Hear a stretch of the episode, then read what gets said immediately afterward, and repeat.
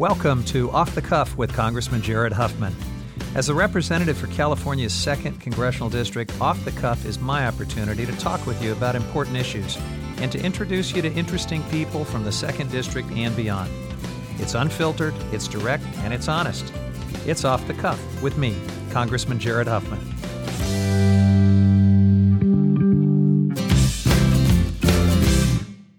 Welcome back, everyone. My special guest this week is Connie Stewart, who is a Humboldt County constituent of mine and uh, also Executive Director of California's Center for Rural Policy at Humboldt State University.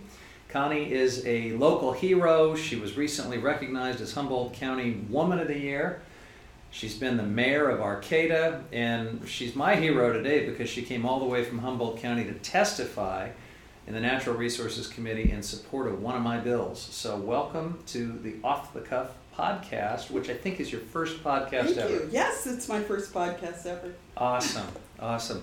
Well, uh, first I got to ask you, what was it like to testify in a congressional hearing? Have you done that before? I've never done a congressional hearing. I testify all the time in Sacramento, but um, it's much more scripted here Yeah. than it than it is in Sacramento. Um, Was that surprising? Um, it was a little surprising. Um, it's you know seems so much civil, more civil than when I do broadband. First of all, it wasn't hand to hand combat with the telecoms here. It was you know Right. thanks to you for doing the work on the bill um, because it's got bipartisan support. And Seems to. it so seems far. to, and so I'm feeling optimistic about. yeah. Well, I am too. It's it's a good sign when your bill has a hearing in committee. That usually uh, is the first step before a markup and a chance for your bill to advance to the floor. So we're glad that that happened. But uh, so most of my listeners have never been in a congressional hearing, although some people with insomnia watch C-SPAN from time to time. And uh, you're right. Members typically read from a script, and and that surprised me when I first got here too. We're also very time limited. They, each of us only has a few minutes, maybe three to five minutes for our questions, and so And that clock is ticking and right in front of you, and don't Right. go over it. and so often members either want to ask specific questions that they've pre-written out so they manage their time, or they just want to uh, get on the soapbox and make a little speech and try to get their soundbite in. Well, I was also just impressed um, at the, all the phone calls I got for, you know, and the fact that you have to turn your testimony in 48 hours in advance, so everyone's read what you're coming to say, and and just the amount of prep. It was really wonderful from your staff and also just from the committee as well. Um, you know, everyone called, made sure I knew where I was going, what I was doing, so. Rural people can testify, and they don't have to be afraid to come to Washington D.C. and They can. and, Yes. and thank you for inviting me. Yeah, well, we're, we're glad to have you. Let's talk a little about broadband then, because that was the subject of my bill. And uh, this is a bill that is attempting to make it easier to um, have broadband solutions that involve these large tracts of federal land that we see, especially in the western United States.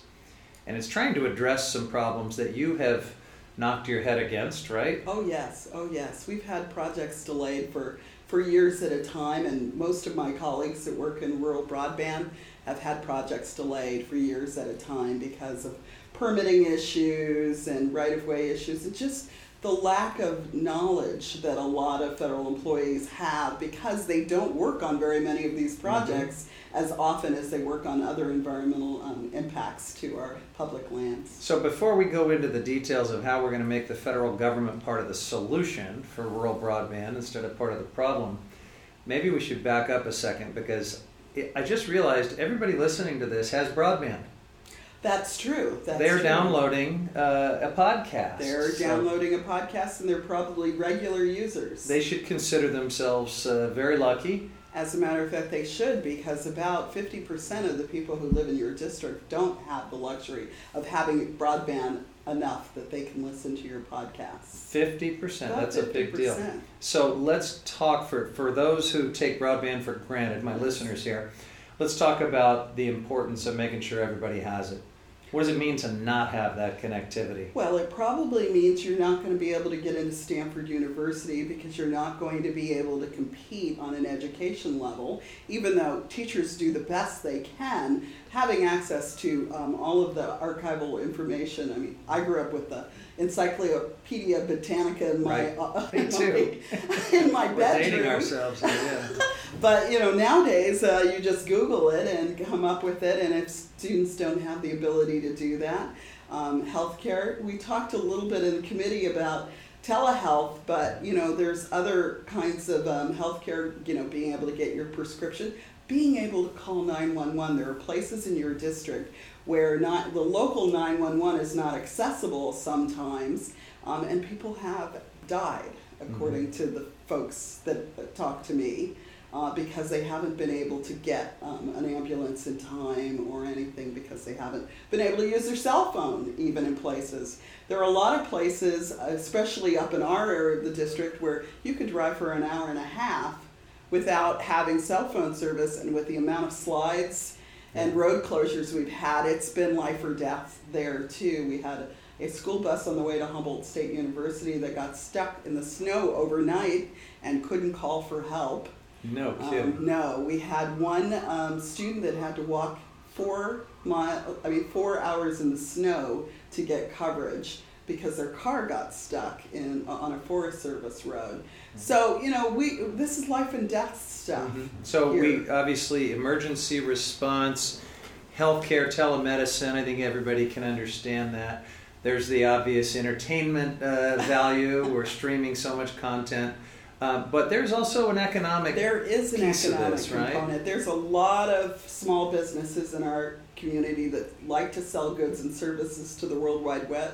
There's architects that would like to work from home.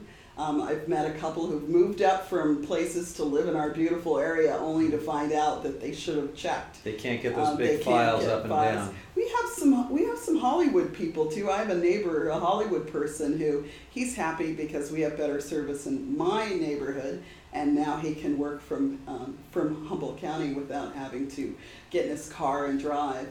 Yeah. So uh, it's uh, it's something that increasingly uh, is just essential for our economy and our quality of life. Why is it so hard though to get broadband into rural areas like parts of Humboldt County? I, I go to the Mendocino coast in my district, and there's really lousy uh, connectivity there. Uh, Trinity and Del Norte have issues.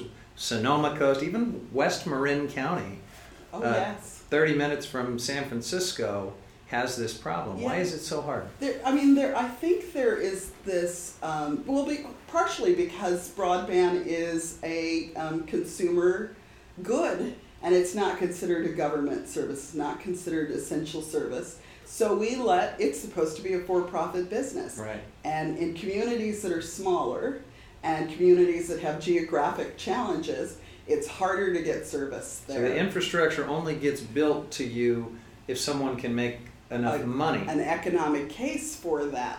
Now, we have programs, of course, in California, and in the past, the federal government has had programs to help subsidize those costs.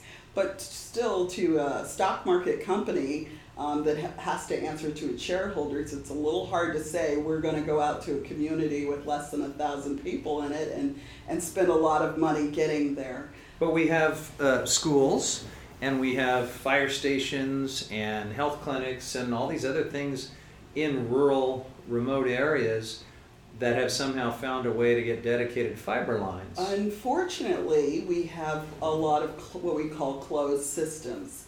And those systems, um, there's a subsidy to pay for a specific user. Services brought right past customers' homes and businesses mm-hmm. to get to that user, and then there, it's a closed network. so the so- E-rate program, for example, The is a E-rate, f- a- federal program that gets that line to a school in a rural area, but it goes right past other people that could those school kids go home and they may not have service at home, but they may have service at the school. Yeah. And that's one of the things that we're, we've been working in our region to do something more of a cooperative line where we bring a third party in to pay for the line and then people can buy service and cheaper um, backhaul, what we call backhaul.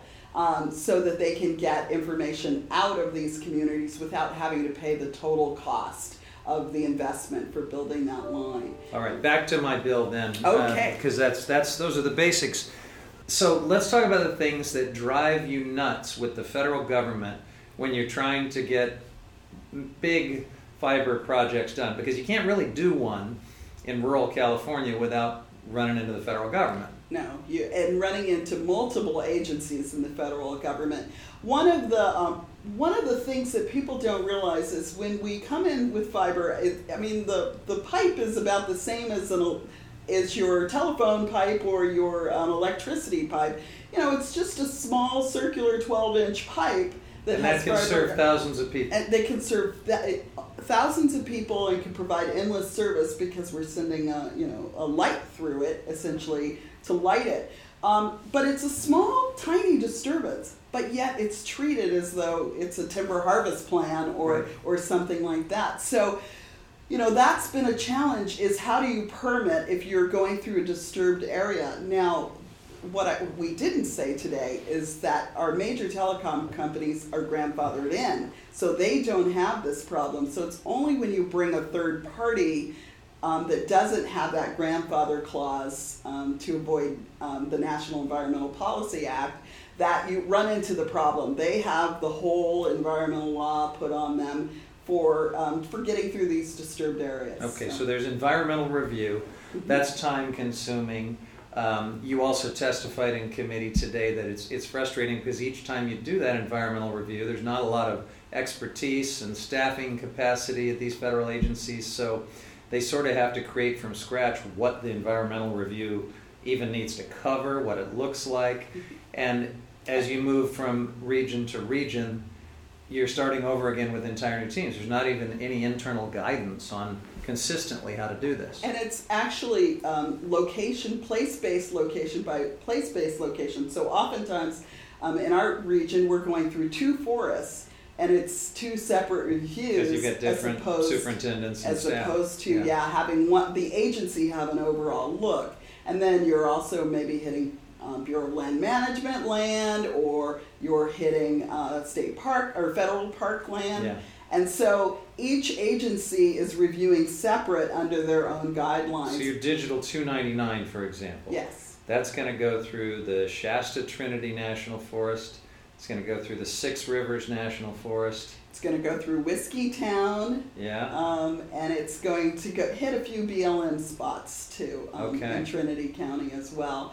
And then it's going to come down and it's still going to hit the California Coastal Commission, and that's not your problem anymore. Not any. No, you got got to yell at someone else about that. no. Well, and so it's just hard to um, to make sure that you can do these things in a timely manner if a snag happens. And we, you know, this is a fiber optic project, but we're also putting up cell towers Yeah. um, as well. And so, you know, one of the questions we're going to have for the agency is, can we do the fiber optic part first and then put the cell towers in later?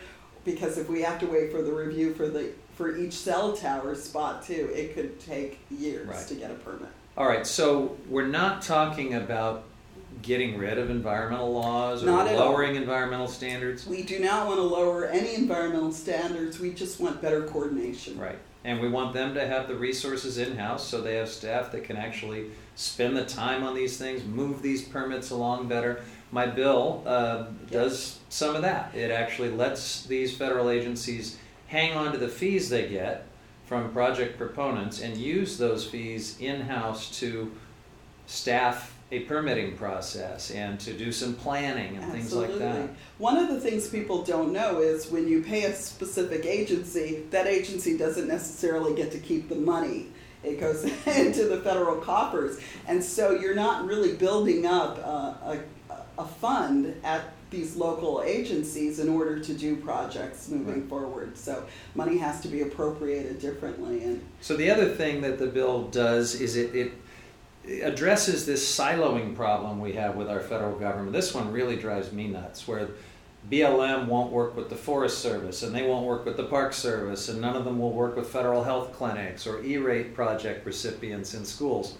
And yet there's a federal relationship cutting across all of that, and none of them will work with local communities. So you may have fiber running out to a national park that could serve a local community, but if people say that's not my department, that's not my job, you have lost the opportunity for a partnership there. Yes, and, and, and sometimes I'll, I'll, I'll be a little nicer and say sometimes the local people even understand on the ground, but they have regional bosses to answer who may not understand. Right. Um, and so things get stuck.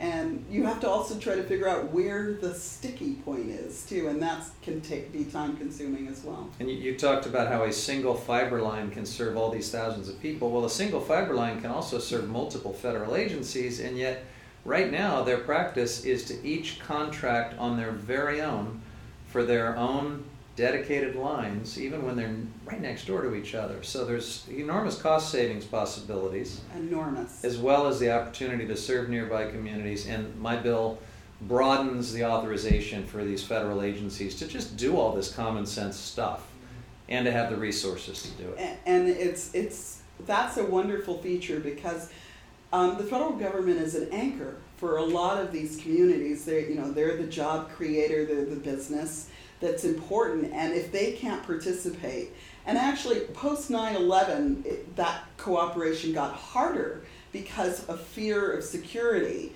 And in many ways, there are plenty of ways to um, to have a dedicated fiber to that agency, but still allow it to um, participate in the community by, and also serve visitors better who are using that, employees and visitors better. So. Um, and get better service. That's the other irony is a lot of that their service is a wireless based service because they don't have fiber to their Right. facilities. Um, and so that's been a frustration, you know, this idea that you have to have national buys. I mean, this drives everyone crazy on all of the federal projects. Like you're located in a community, and the federal government should help with economics of that community as much as they can. But if you, especially when it's cheaper, even, and sometimes it's cheaper, but because of national contracts or regional contracts, it's been frustrating to have that money leave the community and uh, Right. and and lose the benefits Right. that could come for everyone, including the employees of the federal government.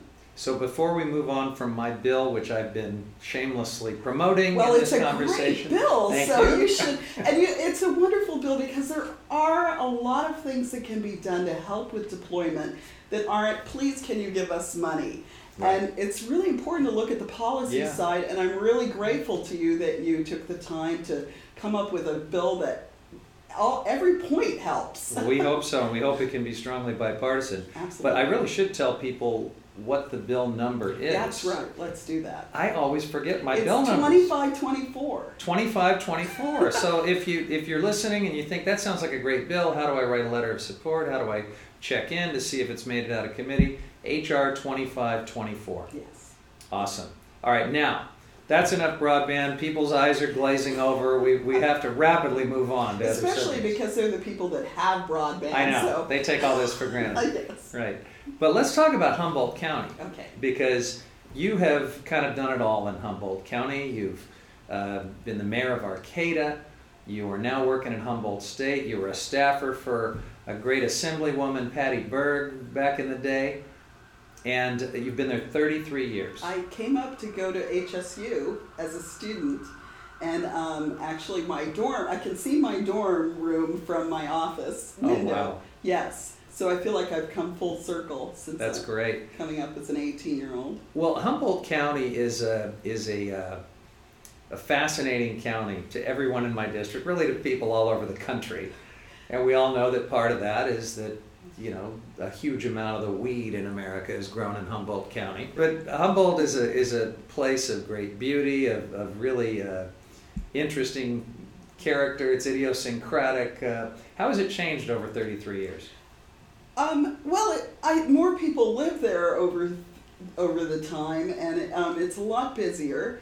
Um, I think, um, you know, we have a lot more economic opportunities than we did in the past. A lot of new people starting businesses and figuring out how to live there. And of course, marijuana, now that it's legal recreationally Sort of. in California, sort of le- legal. We'll see Mhm.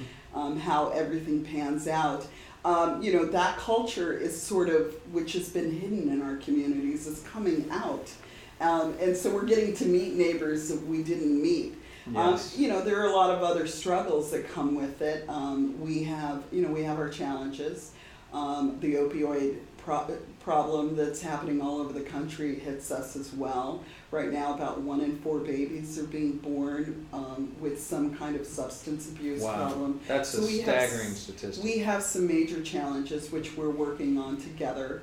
Um, um, but, and we have some educational challenges as well, but, um, and we're trying to reopen the nursing program at, um, at Humboldt State University. We lost the nursing program, so we're working with um, the College of the Redwoods to try to bring nursing back, which is um, exciting. There'll be a program at College of the Redwoods. Um, so we're trying to really work on job creation and how we're going to do that. And I think you know there's a lot more cooperation than there was when I first got there. When when I uh, graduated from college, we had the timber wars. Well, I was going to ask you about that because you said a moment ago there's more economic opportunity than there used to be. But, you know, a narrative that you run into in Humboldt and other parts of the North Coast is that we're still kind of trying to recapture the economic uh, opportunity from the end of the, the timber heyday. You see it a little differently. Uh, you know, there are some communities that are still struggling, but overall, um, Humboldt County has a unemployment rate right now of 4.3, which makes us lower than the federal government rate. Um, you know, we struggle with we have a lot of high-paying jobs and a lot of low-paying jobs, and what we really lost was those middle-class middle, jobs. And so we're struggling to try to bring those back um, and figuring out, um, because I work at a university, I have to talk about this, figuring out how you, people can keep their jobs and improve their uh, skill level while still working to move up the career ladder. Um, is a challenge that we're, we're now taking on head on, and we've gotten some, some workforce funding to look at our education pipeline and have that working closely with business and industries to create those higher paying jobs. Um, because if we can get people in to work quickly and then get them more skills without having to quit and go back to school somewhere, um, that that can help a lot. So that's what we're working on. Okay. How important is it to the economic future and, and I'll just say quality of life of Humboldt County to get this mar- marijuana policy right? To to find uh, find a way through the, the chaos and, and have a settled, functional policy on how we're going to control this substance. It, there are enormous challenges, and, and not just for Humboldt County, but for the whole district. Um, you know, one of the challenges is um, figuring out the excise tax, figuring out how to make sure that all of the impacts are taken care of and the industry can move from sort of a black market industry into the daylight um, and figuring out the regulatory challenges that go with that. Um, I think we'll, I'm hopeful, I'm going to be optimistic that we will end up in a better place. Right now, we're struggling because there's been such a spike in real estate costs as people move in to see, you know, if they can get a share or a piece of us. We're going to struggle with keeping our marketing protected too. There's a lot of people who are looking at branding and marketing. Um, but you know, if we can do this right, um, it could be a, it could be an advantage to us. You've got a huge part of the economy that can come out of the shadows and actually pay taxes and do banking and well, all and, of that. and and save money for their children and you know so their children can go to college and maybe do something else besides be in that industry and not and also bring crime down because if they can participate in banking there's not going to be so much cash cash. flowing around and and that so and the environmental damage. and the yeah. environmental damage and and you know being able to get everyone who to co- really come out of the shadows and have a legitimate Mhm. business But you're right. We've got to get the, the taxation and the regulations right because if it is too much and you drive the cost of the legal stuff up too high, the underground piece is just going to continue to thrive in the shadows. well there there is going to need to be enforcement Yeah. Once we get there there's going to need i mean and i think actually the industry will um, will take care of that you know if you've got a you've got a farmer who's um, followed all the rules and they're only making you know hundred thousand dollars a year, they're not going to like it if their next door neighbor is not following any rules, Well, polluting the creek and making a million dollars a year. Yeah. So um, I have a feeling that some of that stuff will police itself out. Excellent. Well, I couldn't resist getting into those subjects because we've got you here. Broadband But, uh, and marijuana. Broadband, marijuana, We talk and- about that a lot in Humboldt County. Uh, so, 30 years, 33 years from now, is there anything wildly different that you foresee for Humboldt County? Or will it still be this wonderful, uh, idiosyncratic place behind the redwood curtain? I, I think there'll still be some of that. I, you know, um, we'll be older because Humboldt County is aging. Um, we will be different. There will be a lot more people of color because that's happening all over Mhm. California. And, um, and hopefully we'll be a place where kids can come back after they go off to college somewhere else um, and stay and thrive and make a living. Great. Sounds good. Connie Stewart, thanks for being my guest. Thank you for having me. Thank you for having me all day, and thank you for letting me testify on your bill. You were a star. Thank you.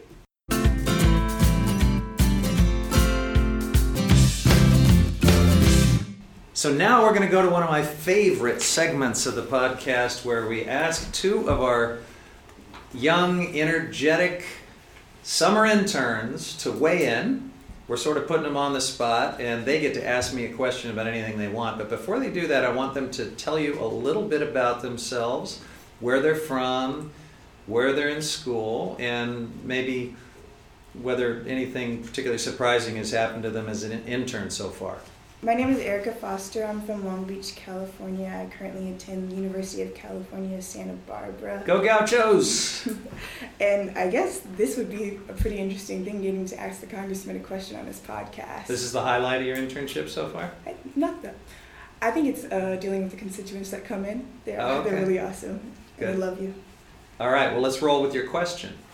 Um, so my question is about the 18 budget. Um, so they're proposing to cut a lot of the um, cuts to the Department of Education as well as the stop subsidizing the interest on student loans. Do you think these cuts will successfully go through Congress? And if so, what will be the next steps to ensuring that the people most impacted by this aren't left out, like left behind?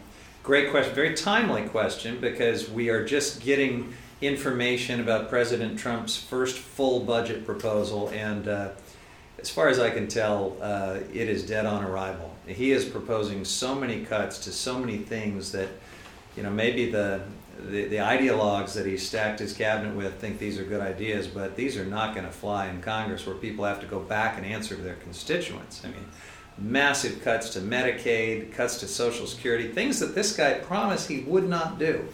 Over and over in the campaign, he said he wasn't going to touch Social Security, Medicaid, Medicare, uh, and he's just made a mockery of that with this draconian budget. To add insult to injury, uh, he's coupling it with massive tax cuts to the rich and a huge military buildup that he hasn't even yet bothered to explain why we even need, since we spend more in our military than the next seven or eight countries combined. So, do I think this thing uh, is going to actually happen? No, I think there's going to be tremendous pushback. Thankfully, even some bipartisan pushback. And uh, I, I guess the real mystery to me is why President Trump floated a budget like this because he's not going to get it. The, the budget that passes uh, late this summer, early this fall, is going to look nothing like what he has proposed, and it just seems to me like he's setting himself up for yet another defeat. Yeah. All right? Thank you.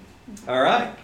Let's keep going. Uh, my name is Paul. I've lived all over, but originally grew up in Illinois. Um, graduate from the University of Illinois in Urbana-Champaign. Um, my question is. Uh, Wait, first you got to tell us the most interesting thing you've had happen as an intern. boy. Um, just getting to work on some of these bills that have been passing through um, natural resources recently, as well as some of these conservation memos. Um, seeing how um, some of our efforts have translated over the last 40 years um, with the Endangered Species Act. All right, you're, you're into environmental policy then. Mhm. Good, good. Let's hear your question. Um, well, Congressman, as someone who's on both Natural Resources Committee and on the Transportation and Infrastructure Committee, I'm wondering what challenges you see um, when we are attempting to build and improve upon our infrastructure, while at the same time um, protecting the environment and limiting our carbon emissions. Yeah. So great question. And if we're going to do a serious infrastructure package, you know, there's talk about Trump has said he wants to do a trillion dollars, although he can't seem to unveil this elusive infrastructure plan of his. Uh, there's a group of us uh, here in the House and the Progressive Caucus that have unveiled a $2 trillion infrastructure package. So we're trying to be bold and ambitious, but you're right. Uh, as you do that, and this kind of came up in our conversation with Connie Stewart about broadband infrastructure, you do have to navigate environmental laws and you do have to strike the right balance with uh, protecting the environment. I think some of it depends on the type of infrastructure you choose to do. So I, guess part of my answer is I, I want to see us invest in smart infrastructure. I don't think uh, a lot of oil and gas pipelines and LNG terminals and things like that are really what we need for the future. Uh, and, and frankly, I think we've got to look at existing infrastructure that has been poorly maintained and just needs to be rehabbed and modernized. And so, operating within the footprint of those existing facilities is, is a pretty easy lift environmentally. In terms of new infrastructure, uh, there will be some trade offs every now and then. Even when you site a, a solar project or a wind farm, you got to make sure you do it right. You got to make sure you do it in, in places where it's appropriate. And so I'm never really going to advocate that we uh, shortcut environmental reviews or environmental standards. But we do want federal agencies to work efficiently as they review all these things. And that's where I think we still can make a lot of headway. Staffing these agencies with the professionals who know how to do permitting, who know how to uh, consult the science, and just speed things along. That can go a long way towards making sure these projects actually happen. But we should all, we should always hold them to high standards, and uh, we don't need to choose really between our great environmental laws and doing big bold things on infrastructure.